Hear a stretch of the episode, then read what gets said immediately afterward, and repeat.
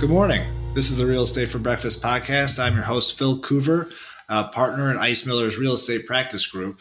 And as you know, the Commercial Real Estate Breakfast podcast is a podcast about real estate and about the law. And today we have Jason Golub. He is the new Officer of Diversity and Inclusion at publicly traded company Walker and Dunlop. And we have my colleague, Latanya Ellis, who's our practice group director, to talk about diversity inclusion. What are those topics? How are they similar? How are they different? And just to explain why you're seeing more and more companies hire diversity inclusion officers, what that role is and what it's the problems that it's trying to solve and the benefits to having people focused on those issues. And so that interview is going to start a little bit later on the show, but we have a very special guest. We have my partner, Matt Miller, out of our Columbus office, who's also got a lot of ties to Chicago, as he may tell you about. But we're having Matt on the show to talk about our racial justice task force, something that Ice Miller recently created and that he is helping to spearhead. And so, Matt, thank you for coming on the show. Thanks, Phil. I appreciate the opportunity. These are really important topics, and I'm glad you had me on to discuss. Yeah, and as I mentioned, Matt's in our municipal finance group. He's my partner there in municipal finance. They do all sorts of big, really cool bond deals and other types of finance transactions. But, Matt, this is something in addition to your normal role. You're working on the Racial Justice Task Force. I'm excited that Ice Miller is doing this, and tell us a little bit about the task force, how it came together, and its purpose. Yeah, thanks, Phil. Just to give you a little background, so this past summer, amid a lot of the racial unrest and protests after the murder of George Floyd, I think there was a lot of introspection with a lot of companies and firms saying, what do we do about this? This is clearly not right, and what can we do as an organization to really do our part to try to end some of these issues. So the firm management came up with the idea of creating a task force. We bantered around ideas in the D&I committee, which I'm involved with as well. And this is one of the ideas that I kind of threw out there in some of our discussions, and firm management thought it was a good idea, took it and ran with it, and asked me to chair the task force. So around June or so, our firm managing partner gave me a call and said, "Hey, Matt, would you be interested in chairing this and putting together a team and really kind of moving the needle forward with this task force?" And the idea of the task force is taking it a step further than diversity and inclusion, which is traditionally kind of internal focused on recruiting and retention and dealing with issues internally as far as numbers and that kind of thing go. This kind of takes it a step further. This is, hey, we're creating this task force to be the outward-facing face of the firm, of the organization, to handle these racial justice issues specifically. So it's a boots-on-the-ground effort where we're partnering with local grassroots organizations. We're using our relationships in the legislature to work with policy and legislative changes in order to kind of correct some of these issues that we see that are glaring in the system that really have a disparate impact on people of color. So I'm really excited that I was asked to chair it. We've been really hard at work out there speaking with individuals and organizations to see, what else we can do and what we can get involved with. Because, during this exercise over the past few months as a chair, I've been talking to a ton of people in the private sector and the public sector. And I think one of the main issues that we face is, and a lot of organizations face is, they really want to get involved in these issues, but they really don't know how. So, you have the folks that will just commit a monetary donation, which is all well and good. It helps these organizations very much. But, we've been in a unique opportunity and given the go ahead to really kind of organize a team, get out there, participate with organizations, partner with organizations, create alliances, become members of different groups, and really kind of volunteer our time and resources to be a thought leader and active in the communities that we serve. Yeah, it's really exciting. I mean, there's something inherent in lawyers and the law in having an inherent desire to help with justice and to fight for justice. And so I think it's really, like I said, exciting that the firm is dedicating resources by encouraging people to use their time and their resources for these causes. I know it's just sort of getting off the ground and in terms of from a time perspective, but I think there's already some exciting things happening. Can you tell us a little bit about what people are doing? Yeah, sure. I think one of the unique things that we've been able to participate with is a data-driven kind of objective study in Cuyahoga County in Ohio, where we're working with Michigan State Law School to dive into the data of the impact or the application of the death penalty based on race in Cuyahoga County.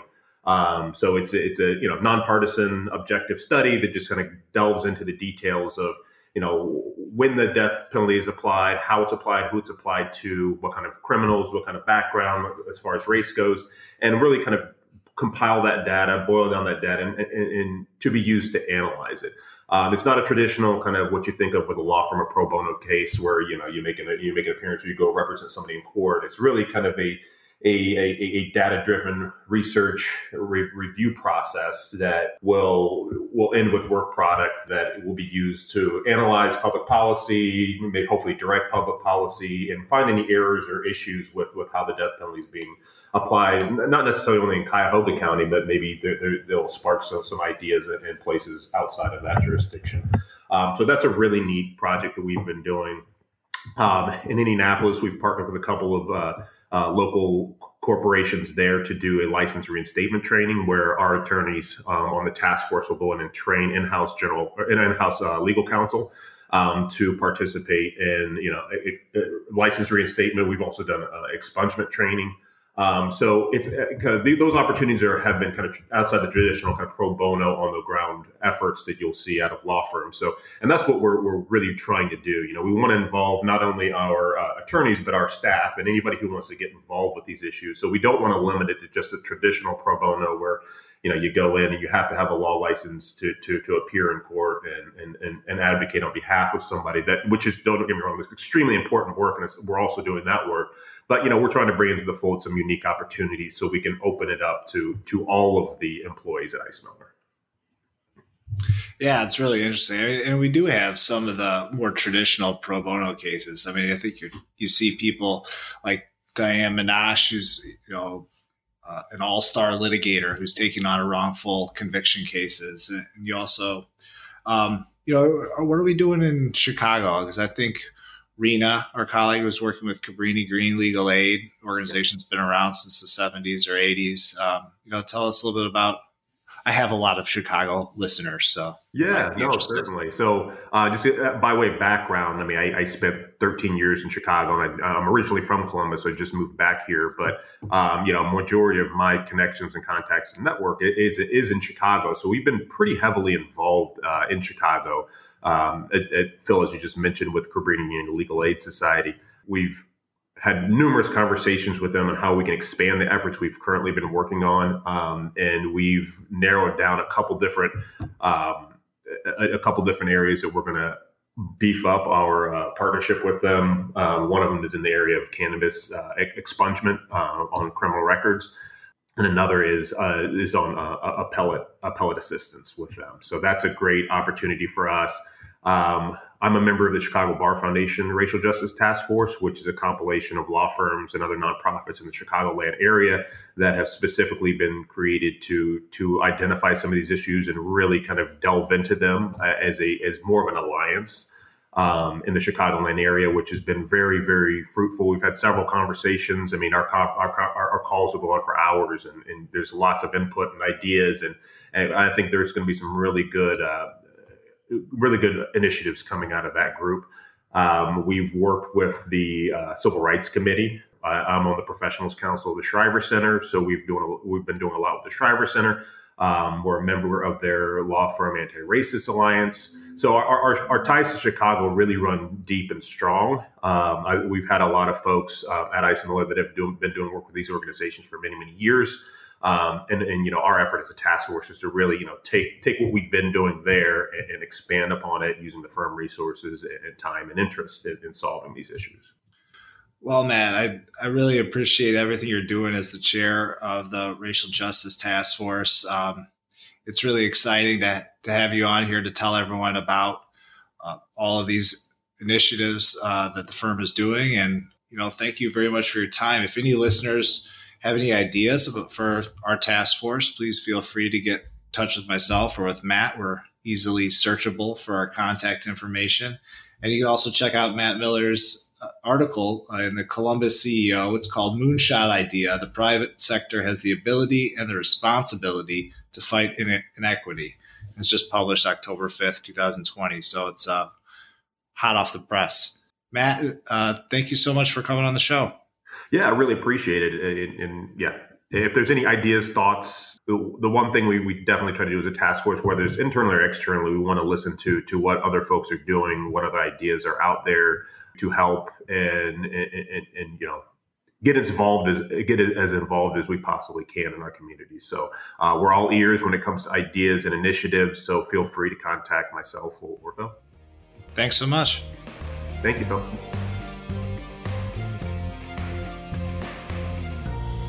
Welcome back. This is Real Estate for Breakfast podcast. I'm your host, Phil Coover with Ice Miller. Today, our topic is diversity, equity, and inclusion. And we have two great guests. We have first, our featured guest is Jason Golub, the new Vice President of Diversity, Equity, and Inclusion with Walker and Dunlop. And then we also have my co-host slash guest, Latanya Ellis. Latanya is our practice group director for the real estate practice group and the municipal finance practice group at Ice Miller. I've been working with her for two firms now. Latanya, welcome to the show. Thank you so much. Glad to be here. Yeah, and just a little background about Latanya. She, as I mentioned, she's a practice group director. For those who don't know, law firms have practice group directors, which is theoretically a business person who helps run our practice group, helps build our team, manage our finances, make sure everyone's happy. I mean, really does everything. Latanya is both a lawyer and our business person, helping us with a group. And so she's helps with everything. I think the job title is actually too broad to describe. And she's one of the only minority female practice group leaders for a real estate group in the country that we're aware of. So Latanya, thanks for discussing diversity and inclusion with us. It's my pleasure. And then also our featured guest, Jason Golub. Jason, as I mentioned, is the Vice President of Diversity, Equity, and Inclusion in a newly created role at Walker & Dunlop, a large commercial real estate, publicly traded company. Our listeners will remember when I had the CEO of Walker & Dunlop on the podcast in the summer of 2020. And so, Jason, welcome to the show, and please tell us a little bit about your role. Well, Phil, thanks for having me. Latanya, thanks for having me as well. As you mentioned, it's a newly created role. Willie Walker, our CEO, has had a long-term commitment to furthering D&I in corporate America. And, you know, you want to start with your own company. And so for him, really wanting to push the envelope and make Walker and Dunlop a leader in D&I in the commercial real estate space. The role made sense. The commitment long-term made sense. And so that's how my role came to be, and that's how I came to Walker & Dunlop. Fantastic. And Jason, so diversity inclusion is something that we hear a lot of, but they're two related but distinct concepts. Can you explain to us what is diversity inclusion to you? Sure. So to me, diversity is the makeup of your workforce. It's the unique perspectives, the backgrounds, beliefs of the people you bring into your company. Inclusion, on the other hand, is creating an environment and a culture that enables those people to participate and to thrive. And so I like to say diversity is inviting everyone to the party. Inclusion is letting them choose how to dance. I like that. That's really good.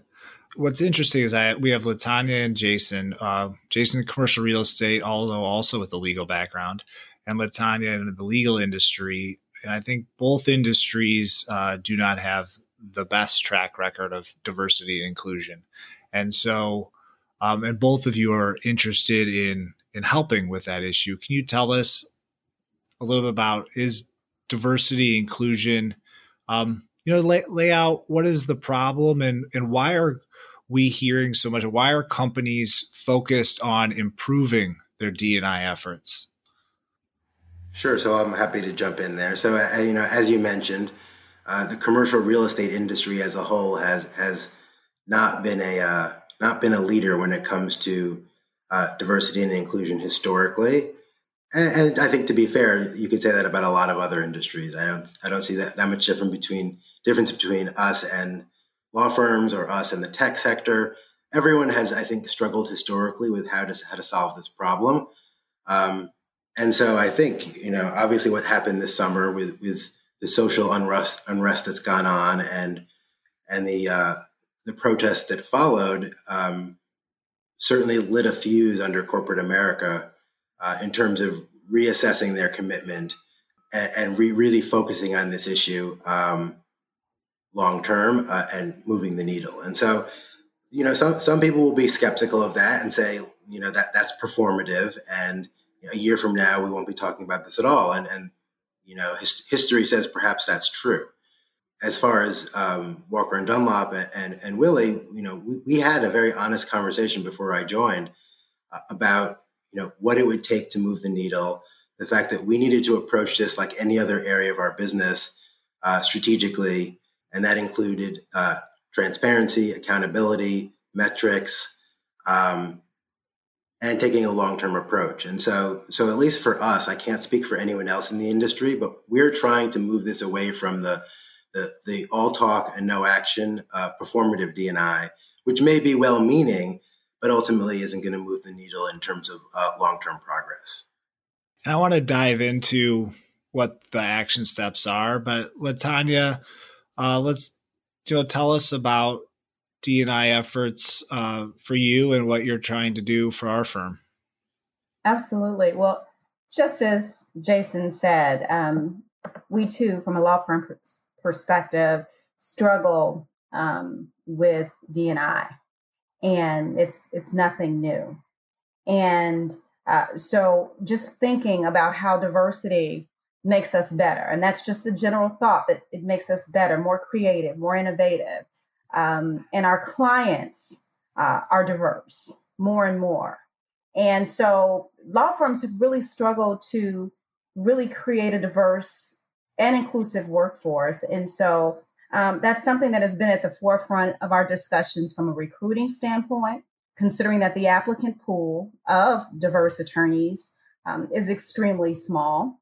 And then once our candidates come on and onboard and integrate to the firm, we're looking at how is work allocated? How do we keep diverse attorneys at the firm? How do we retain them? How do we give them quality work? So it's been a challenge, not only in the corporate world, but in the law firm world. And it has to be a top-down led initiative. And so here at Ice Miller, we have absolutely put diversity and inclusion at the forefront of who we are and what we do. And our chief managing partner has done an excellent job of really making that important. And so we do have D&I committees that have the discussion, which is continuous and ongoing, on how we can be better at D&I initiatives and how can we attract diverse attorneys to our firm. What does that look like? Who do we have to be and show up so that other people see us as a leader in this space? But it takes constant conversation, awareness, transparency, and most importantly, accountability, because it's something that we can all do better at. But Ice Miller is having the conversation, and with our committees that we form, we are really thinking of ways to think outside the box on how we can be better at this. So again, Phil and Jason, we both know it's a top-down initiative, and leadership has to buy into this concept and lead the charge. That seems right. Jason, let's talk about what are the benefits of having a top-down strategic initiative to focus on this? Because you mentioned that, sadly, a year from now, maybe corporations, maybe this will fade a little bit, and maybe corporations and big companies won't consider this as high of a priority. But I think what's it's hard to control the entire industry. All we can control is the organizations that are in front of us and that we're participating in. So, tell us about Walker and Dunlop's strategic initiative and your charter, and what are some of those action steps you want to take? Sure. So I think, to answer your first question about the importance of the top-down approach, I think in any area where you're driving culture is driven from the top. And so whether it's senior managers, middle-level managers, or entry-level employees, they're all taking their cues from the CEO and from the senior leadership. And so if the say-do ratio is there's a disconnect, people are going to see it. They're going to see it from the top. And so, and you've often, I've seen this in my past life in the compliance space, right? You'll hear many CEOs and many leaders say they're committed to compliance, as you'll hear them say they're committed to diversity and inclusion. But the question is, are you committed to it as it relates to your business or or something separate from your business? Because the way we're looking at it is D&I is integrated into how we're going to market, how we're innovating for our clients, and how we're building our culture. If D&I is separate, then it ends up taking a back seat to all of the drivers of the bottom line, which is where you get that people are looking at the CEO and they'll say, okay, he's saying compliance and D&I are important, but really they're not as important as these other things which impact the bottom line. Our view is that innovation through D&I will impact the bottom line and is integrated into our business model. And so that really is a culture driver from the top down. In terms of our plans, as you know, my role is relatively new. And so in terms of the short term, most of what I'm doing is understanding the current state, conducting a culture and equity audit, interviewing employees to understand, what are the concerns, what are the problems, what's good, what's bad, beginning the process of data collection, really kind of developing that baseline picture of where we are today in order to then build a strategic long-term D&I program. And I think this is where sometimes D&I programs can go wrong. There's a rush to do stuff, to show that you're making progress, so to speak. And so you rush into trainings and communications and programs, and they're all well-meaning, but they may not be connected to the problem.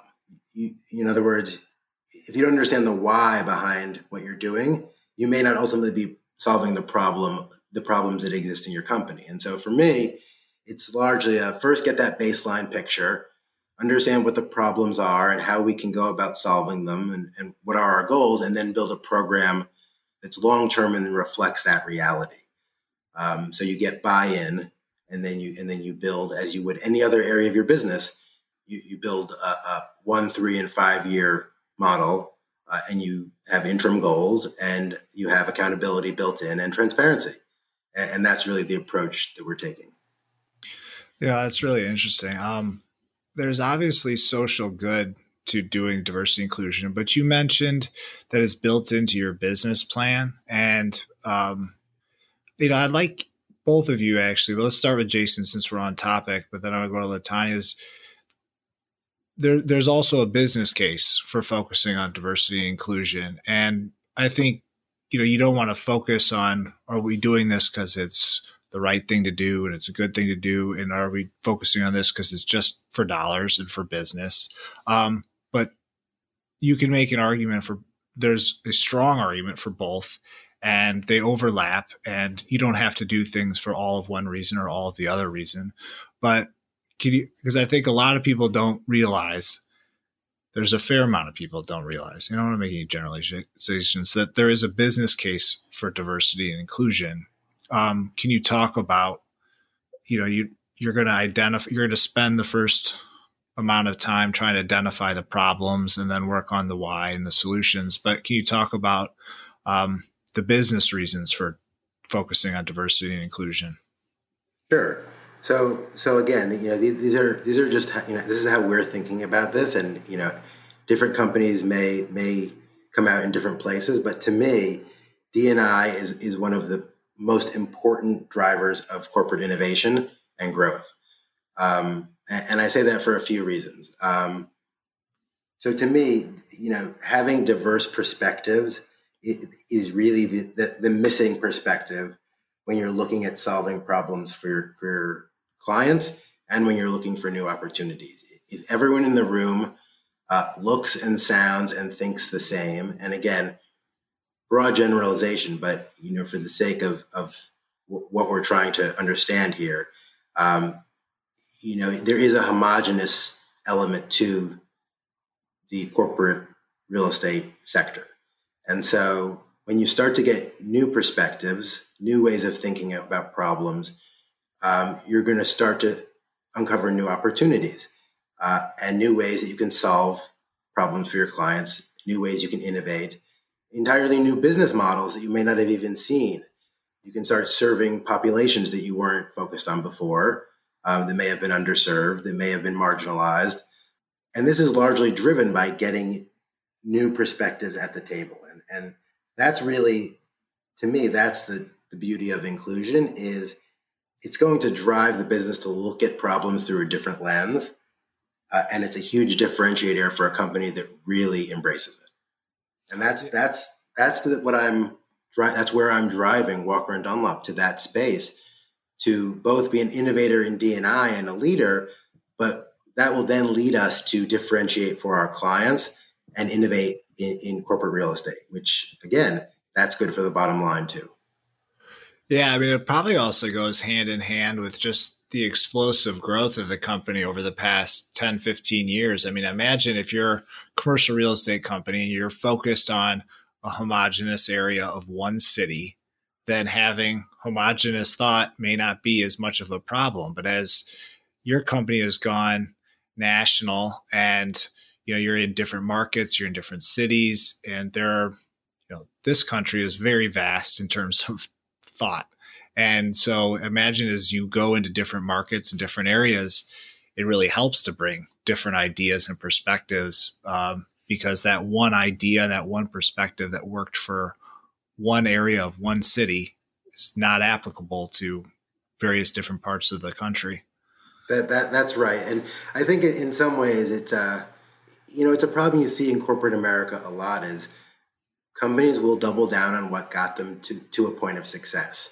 They'll say, this was the model that got us to be a public company. This is the model that got us, you know, over the hump, so to speak. And it's the model that pays our bills or makes us successful. And so there is that reticence to pivot away from, you know, the cash cow, for lack of a better term.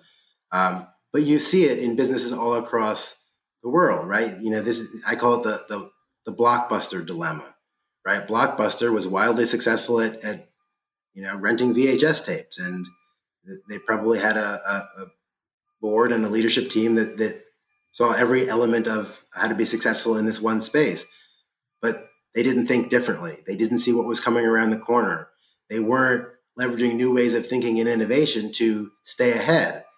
And so we all know what happened to Blockbuster. They got destroyed by Netflix. And so, you know, while it's an extreme example, the point is when you look at the same problem through a different lens, and that lens is often provided by different perspectives, you're likely to come up with new and innovative solutions that will keep you ahead of the market. Yeah. And kind of the opposite idea is if Amazon had stuck with its bread and butter, it would be an online seller of books. Right, exactly. Which is what the company started as. Right. And they've certainly diversified what they do. Latanya, can you tell us about diversity and inclusion at law firms and why that's important? I mean, what we do, as Jason said, is solve problems. And if you have more perspectives, you're going to be able to solve problems different ways. Absolutely. And I just take a very basic approach to really looking at the benefits. When you create a diverse and inclusive culture in a law firm environment, it creates a happier, more relaxed environment for your workforce, for attorneys to be more creative, to feel valued and respected, which leads ultimately to greater collaboration across offices or within the office, Inclusive workplaces, especially in law firms, show a higher level of engaged attorneys. And it leads to just the better job performance. When you're looking at training and mentoring associates, when they come in, they feel respected and they feel a part of a greater team than just being siloed. So at its just basic levels, it just creates an environment where you can be more collaborative because you feel that your points of view and your ideas are accepted and valued and respected. So everything that Jason said is true. It will increase the bottom line because you can be more innovative. But our clients look different now. Our clients are looking for ways that we can see beyond what we are already doing for them and be more creative and innovative. And in that, we have to have diversity of thought, diverse teams.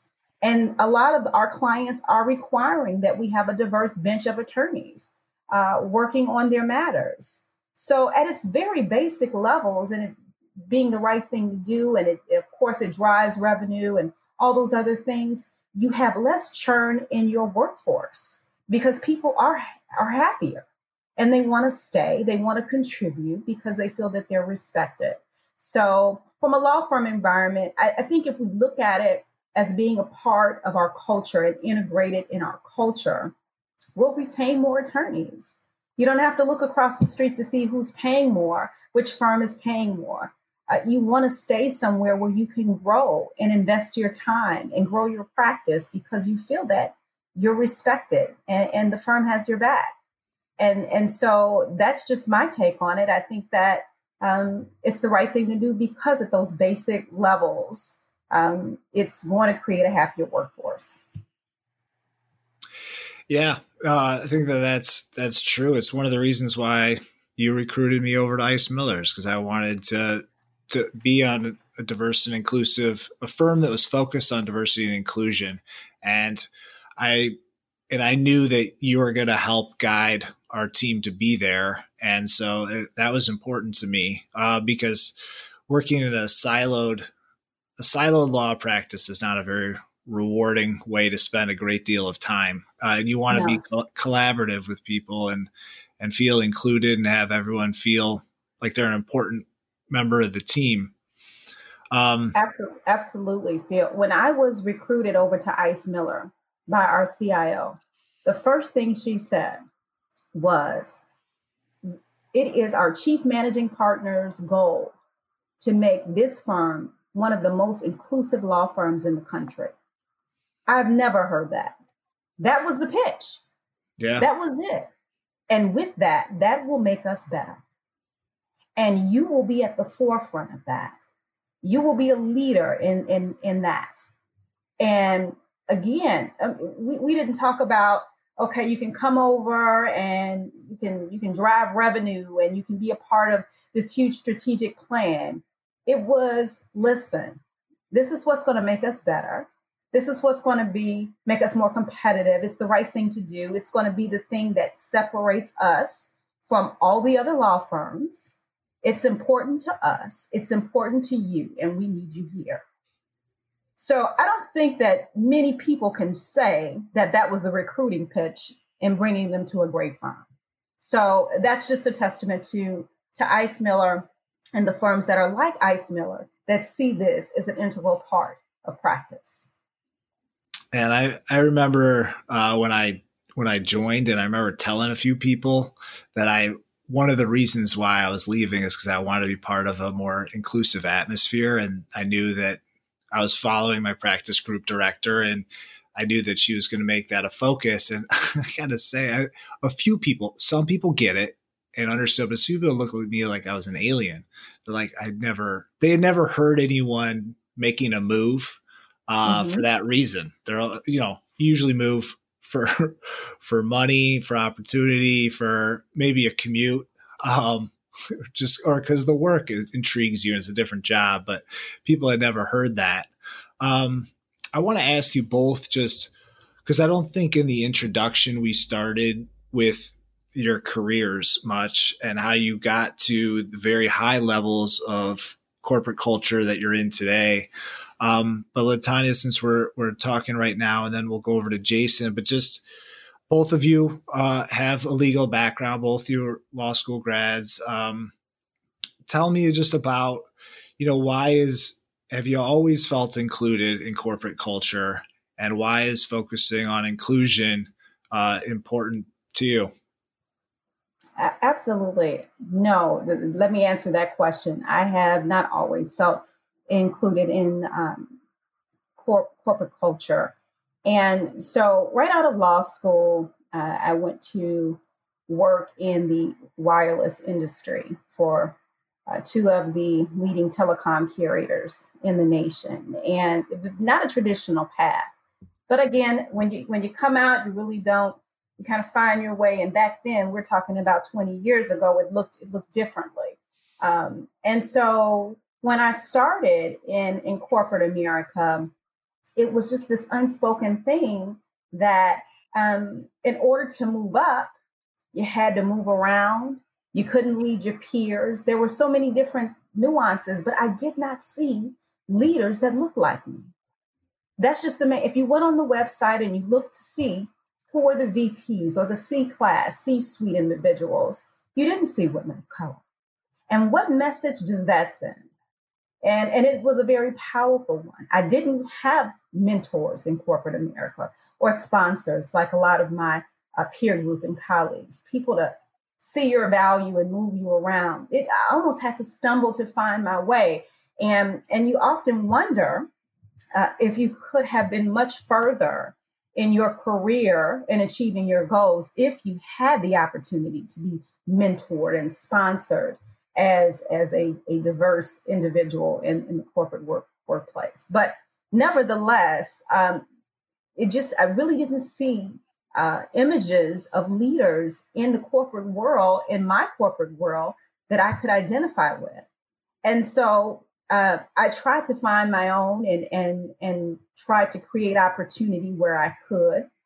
And then migrating over to the law firm world, having a skill set of being in a corporate environment, being the client, and then migrating over to actually practice.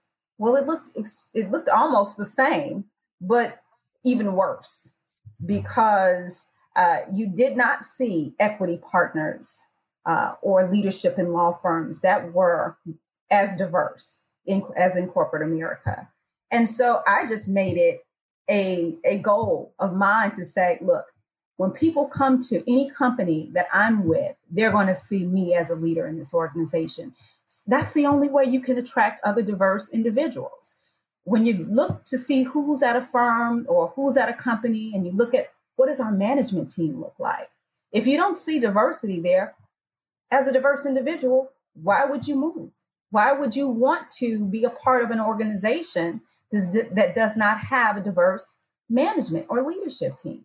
That was my goal and objective, in saying, you know what, this is the goal that I want to work toward, such that I can be someone that pays it forward, so that when other diverse individuals see that I'm in a leadership position, they will be able to identify with me and with the organization. And immediately you identify that this is an organization that has a great culture, that celebrates diversity at its highest levels. And I will go back to my corporate environment, and this is just kind of a story that's really interesting. I was one of the few African-American women leading a team in a corporate environment. And I had the most diverse team in the company. And so oddly, people would come to me and say, do you know that your team is extremely diverse? And this was in a negative way. Seems like you're hiring all minority employees. They didn't think of the flip side of me for years being in an environment where I was the only minority. But as soon as I started introducing more women and individuals of color, it was seen as, you better watch that. That can have a negative connotation. But I would always counter that with, I'm the only team that has the most accomplished individuals serving on the team. I have a team of attorneys that have a wide range of experience or professionals. And so that is what matters. I'm bringing in the best people for the job. And if they happen to be persons of color, then that's what that is. And so Phil, you know, and Jason, I'm sure you've heard stories like this before. It can be very discouraging because when you are diverse, you do have scrutiny in the things that you do, because not everyone can really understand D&I. It's a very touchy subject, especially when you're a leader. So sometimes you feel like you have to take baby steps to make change, because as Jason said previously, if you come in and you just try to do everything, number one, it won't be well received. And number two, it won't be institutionalized change. So that's just kind of the experience that I've had. I didn't really have sponsors and mentors to pave the way. So I tried to do it in a way that I could lead others down a path that is a little less resistant. Well, you can and you are. Thanks for sharing. And I know you're a great role model to a lot of people in our company and at others. Jason, could you also just tell us a little bit about your background and experiences and whether you've always felt like you've been in an inclusive atmosphere? Sure. So first, I think Latanya hit on so many great points there. I mean, it's almost not a lot to add. So I echo everything she just said as kind of spot on. So my background is I went to Columbia Law School. And I went to, ironically, become a human rights lawyer, an international lawyer. I had almost no interest in corporate America when I went to law school. And in fact, I was thinking about going to the Peace Corps instead. So that should tell you something about where my passions were, even at an early age. I would say before I worked at a couple of law firms, mostly at Wilmer Hale in New York City. In terms of my law firm career, I had some amazing people that I worked for in my law firm career. Brilliant, progressive thinkers, leaders, people of all colors who mentored me, who went to bat for me. So I don't want to generalize and say there were none, because I think there were many, and I probably wouldn't be where I am without their help. And I would say the same thing at GE. I'll echo what Latanya said, is that, you know, there weren't a lot of people, if any people, that looked like me in the partnership ranks in law firms. And so there was certainly that lack of looking up and saying, do I have just on this basis alone, do they value someone like that looks and sounds like me in their leadership ranks? And when you don't see that, it's very hard for you to internalize the long-term of being in a company. And so that's something that I certainly stress here as well, is that you have to focus on the leadership ranks first. You can't just say, I'm going to hire a bunch of diverse entry-level talent.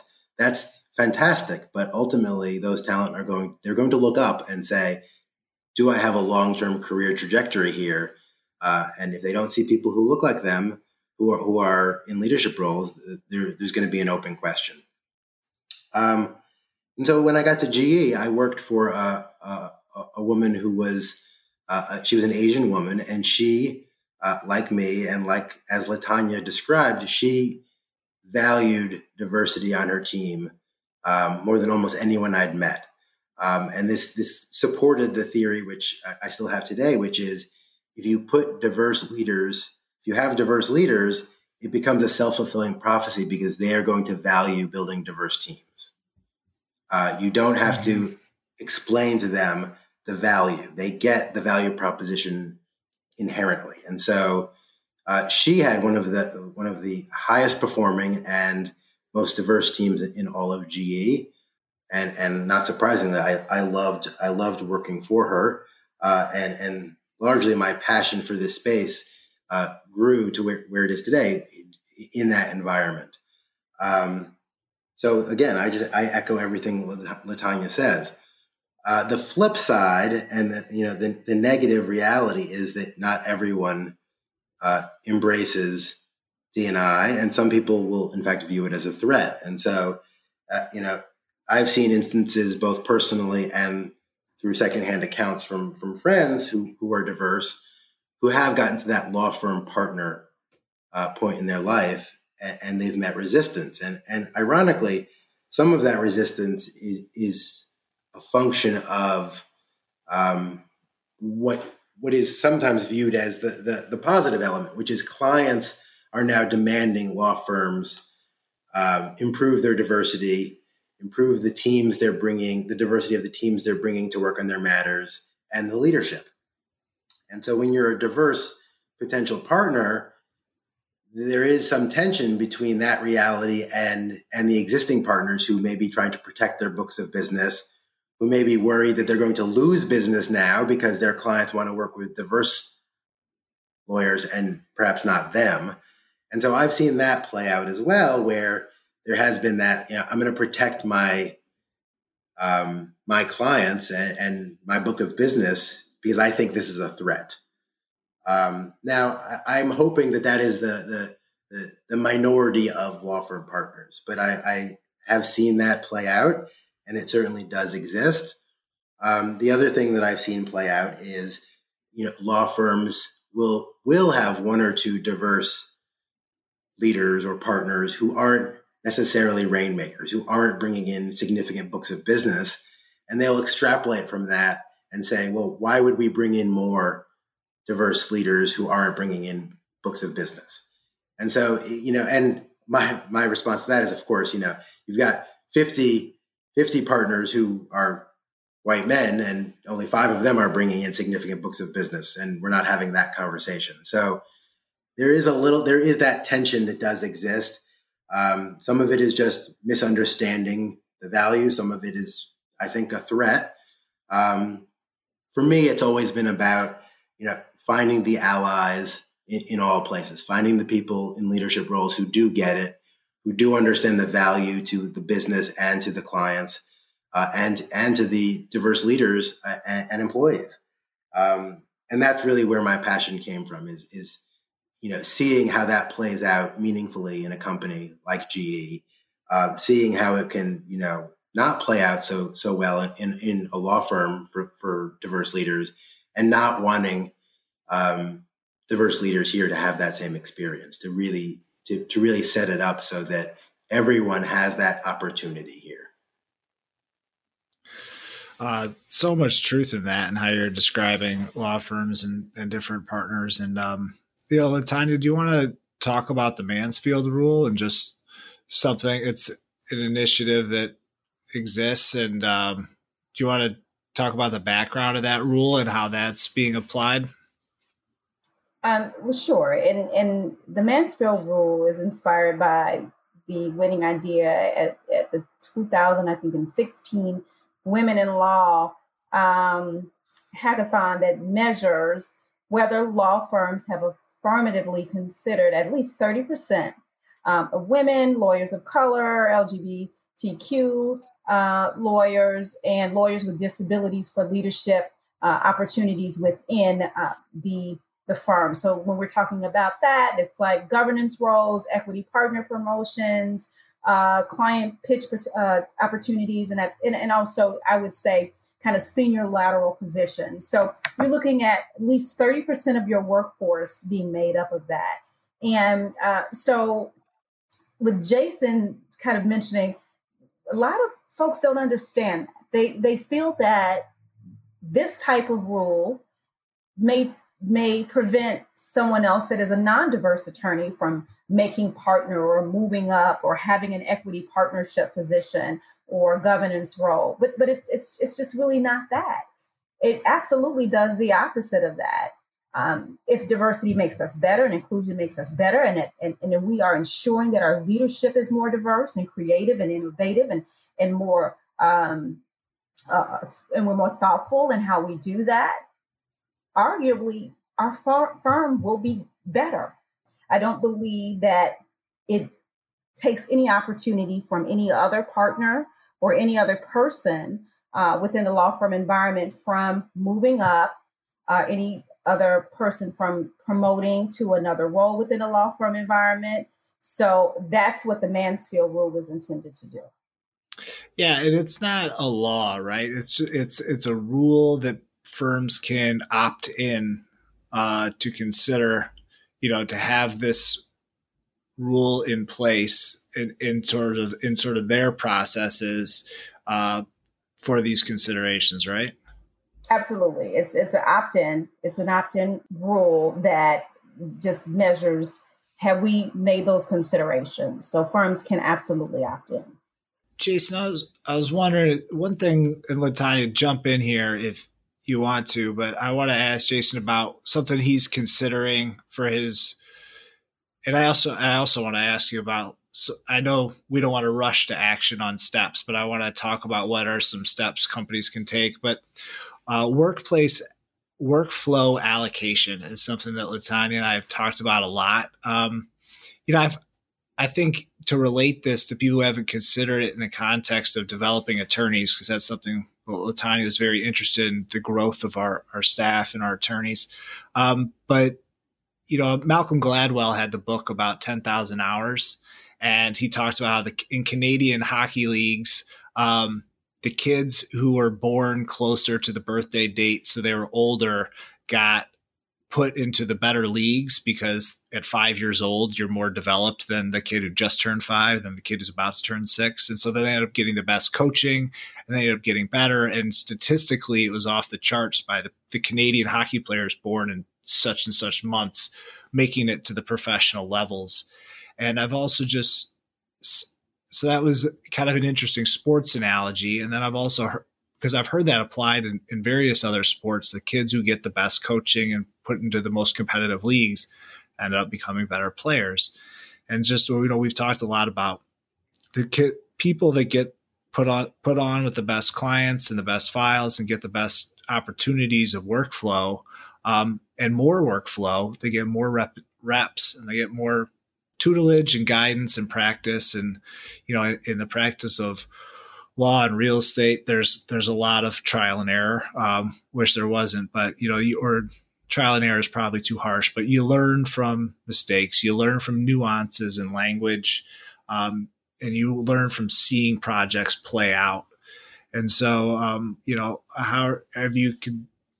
Are you all focused on getting quality projects to some of your diverse colleagues and how that helps with their development?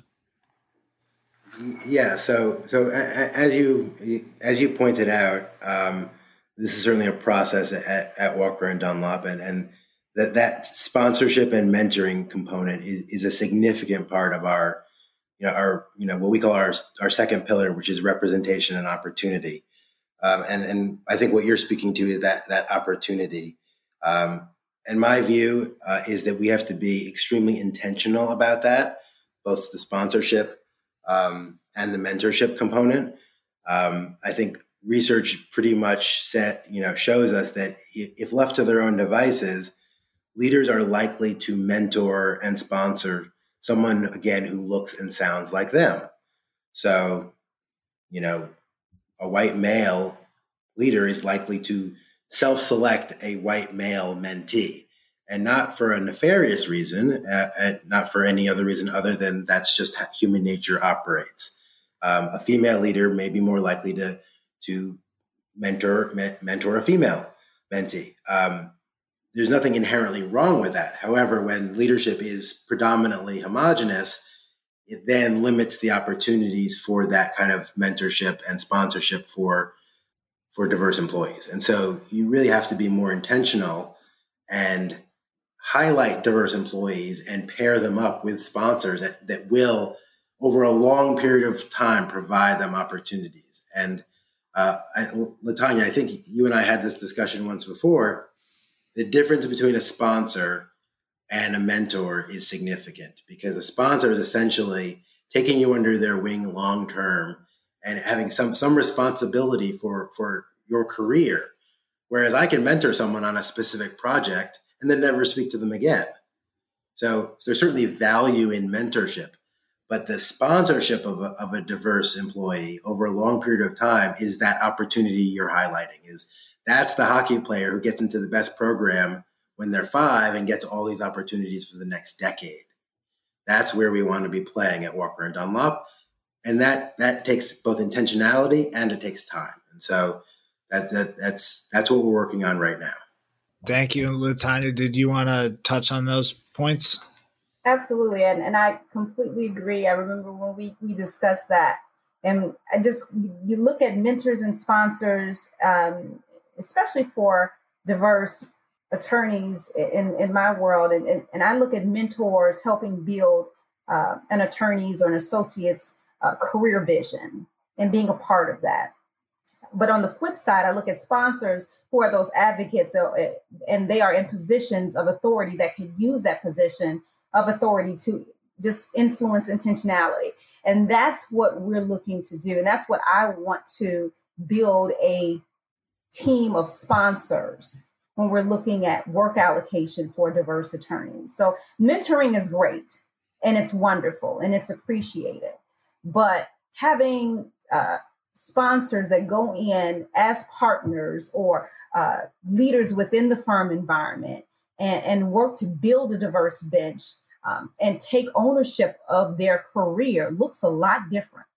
So they have quality work and matters and assignments to work on. They have an ability to work with someone that can monitor their work product so that it is substantively sound. And they perform at a higher level. And it makes a difference. But you have to be very intentional, as Jason said, when you're looking at this, because you can have mentors everywhere, but those that have sponsors are better. They perform at a higher level and they go on to achieve their goals and objectives that they set, and some that they didn't even think about. So my goal is as a leader within the practice group, and especially focusing on associates, I tend to bring a lot of my corporate values with me in the law firm environment because I am a hybrid, right? And in corporate, we always talked about managing for tomorrow and not managing for today.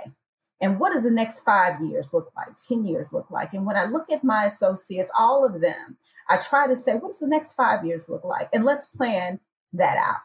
Let's see what we need to do and backtrack so that we can make sure that we're headed in the right direction. And that may not necessarily be a linear step-by-step journey. It may look different, and it looks different for each one, but really focusing on leading attorneys to achieve their business development goals and their practice goals for tomorrow is just a key of how I choose to lead the groups. And when we're talking about diverse attorneys, sometimes they don't even know what that looks like. They really don't. And you have to be able to talk through that and create a vision and have people subscribe to that vision so it becomes that reality for them. So that you put them in on the matters that may be high profile, or give them opportunity to shadow rainmakers and see what success looks like at different levels. Things that they may not have exposure to, you open those doors and you use your influence to do so, such that those goals that they may have become a reality. So, you know, I look at mentoring as being essential, and it's great when you have that. But when you look at that sponsorship, that just separates things and takes it to a whole nother level. And so I really try to have, and Phil, you're one of those sponsors and mentors that we work together within our practice group to make sure that those diverse attorneys, or all attorneys within our practice group, all our associates, have opportunity to be better, to grow, to advance in practice. And that's a goal of ours. And that's why I'm glad that we lead together.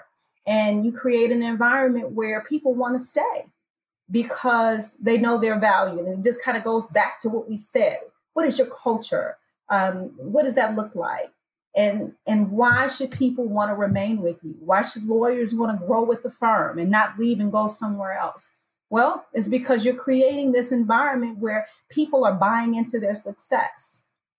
Partners don't feel threatened because they think that, okay, why should I pour into some associate that's going to get up and leave? No, you create an environment for them to stay. You have to take ownership of that at every level. So I really think it's important. I know it's important. And when we talk about work allocation and building teams that do quality work, diverse teams that do quality work. It's everyone's responsibility to do that, especially at the highest levels. Thank you for that. Jason, I was going to ask, as an expert on this subject, as you mentioned, you were at GE and now you're at Walker and Dunlop. What would you say to other companies about what steps can they take to start the process of focusing on D&I, or just, how does, is somebody, or if a company was out there, they said, we want to work on this, what should they do? So I had this conversation yesterday, in fact, and so I'm more or less going to crib off of my advice that I gave to a panel discussion yesterday. Nice. The biggest thing that I think companies need to do is they need to start small. I think, particularly in the environment we're in today, the entire D&I conversation and the need to build a program quickly in response to what's going on, socially, it can be a little overwhelming for a company that's starting at square one, that hasn't really internalized what this means for their company, how they want to proceed, what it even means. And so for me, I would say start small, commit to something that's achievable, like commit to your next management hire being diverse. Okay. And say, what are the steps I need to hire one person? And that may be engaging a recruiter that focuses on diverse talent. That could be developing a partnership with an organization like Management Leaders of Tomorrow, or Real Estate Associates program that has a pipeline of high-performing diverse talent that they can plug you into. But if you're trying to think about it holistically and build an entire program from scratch when you've not focused on this, that may not be where you want to start, and that can be short-circuited pretty quickly and overwhelming. So I would say start small. And when you're looking at an individual, a lot of companies focus on their culture. And I hear that at Walker and Dunlop, we have a very unique culture. And sometimes that idea that we're looking at a new person, are they a culture fit? It can be very narrowing when you're looking at talent. And in some ways, it excludes people that think and look and sound differently. The way I've reframed it here is, instead of talking about someone being a culture fit, are they a culture add? Mm. And so it changes the way you think about it, and it widens the candidate pool, I think, significantly. And so, and frankly, a lot of times diverse talent will fall into that culture add versus obvious culture fit. And so reframing it that way, focusing on a single individual to hire is a good place to start. I also mentioned developing a partnership. That's a great place to start with some of these organizations that really focus on building out really talented, diverse entry-level interns. They also have developed think tanks. So if you're looking for training and education, they're a good place to start as well. And then the last thing I would say, start small, develop a partnership, and then start to think about how you build in accountability. Because with all these programs, unless you're really thoughtful about how you hold people accountable, it's very hard to move the needle. So that's going to be everything from developing and sharing D&I metrics, being transparent about those metrics, both quantitative and qualitative, goal setting, concrete goal setting versus let's get better than last year. You can't hold people accountable to an abstract idea like let's get better. So really understanding and, how am I going to build accountability into my thinking and into my leadership's thinking? And obviously the other end of the spectrum, you see someone like Starbucks, who has come out and tied their leaders' compensation to progress in the D&I space. That isn't where I would start, but certainly that's a conversation that we're having at Walker and Dunlop. But those are three areas where I would encourage companies and leaders to start. That's great advice for a variety of large problems to tackle. Just starting small and manageable steps, concrete goal setting. I'm a big believer in goal setting, and you're absolutely right. You have to have it be measurable, or there's no way to refer back to see if you accomplished the goal or not. And I really like that nuance of because you're right, culture fit is inherently a conforming approach. Like you're asking somebody to take whatever they are and to fit into the existing culture, not to allow themselves to be who they are and have that change the culture in some small or large way. So I like that, the culture ad. I've been asking my questions. Is there anything that we'll take Jason, then we'll go to Latanya, but Jason, is there anything that you'd like to say about these topics right now? I think the two things that I've been preaching at Walker and Dunlop, one, D&I should be part of your business and part of your culture, because I think it really will drive innovation. And I think it's the language that leaders speak. And so having D&I as a separate side thing that's on the side and not core to your business, I think is a mistake. I think the D&I goals should be woven into how we go to market and how we do business and how we serve our clients. So that's one thing that I would encourage everyone to internalize. And then the other I would say is, and this goes to your last question about where can companies start, is to take a patient approach. Building a best-in-class D&I program is not an overnight endeavor, and it's probably not a one-year endeavor. And so in that respect, I would encourage companies to look at building D&I like they look at any other aspect of their business and develop a long-term strategic approach. What are the steps you need to succeed? What does good look like, and how do I get there? And what's realistic? And then build in transparency and accountability as you would with any other component of your business. I think that sort of approach is more likely to move the needle, whether it's in the corporate real estate space or the law firm space over the long term. So those are the two things I would encourage everyone to think about as we get further away from the social unrest of the summer and people aren't focusing on this issue 24/7. It is going to take that long-term commitment and strategy to continue to move the needle. Thank you, Jason. I should always mention we're recording this on October 16th. So if something changes that we're not commenting on by the time we release this, hopefully late October, please remember the date we recorded this on. And Latanya, I want to give you an opportunity to just provide your own general comments on these issues rather than just respond to my questions. Absolutely. D&I is so important because being a woman of color, it's always at the forefront of who I am and what I do. And so like Jason said, like you said, Phil, we could talk about diversity and inclusion all day and never really scratch the surface of just how important it is to organizations and corporations and law firms. But I would say, just in approaching D&I, you have to make it essential mission and core value of your overall strategic objectives for your organization. As growing revenue, as increasing your workforce or bottom line, D&I should be up there in terms of those KPIs that you look to achieve and measure your success.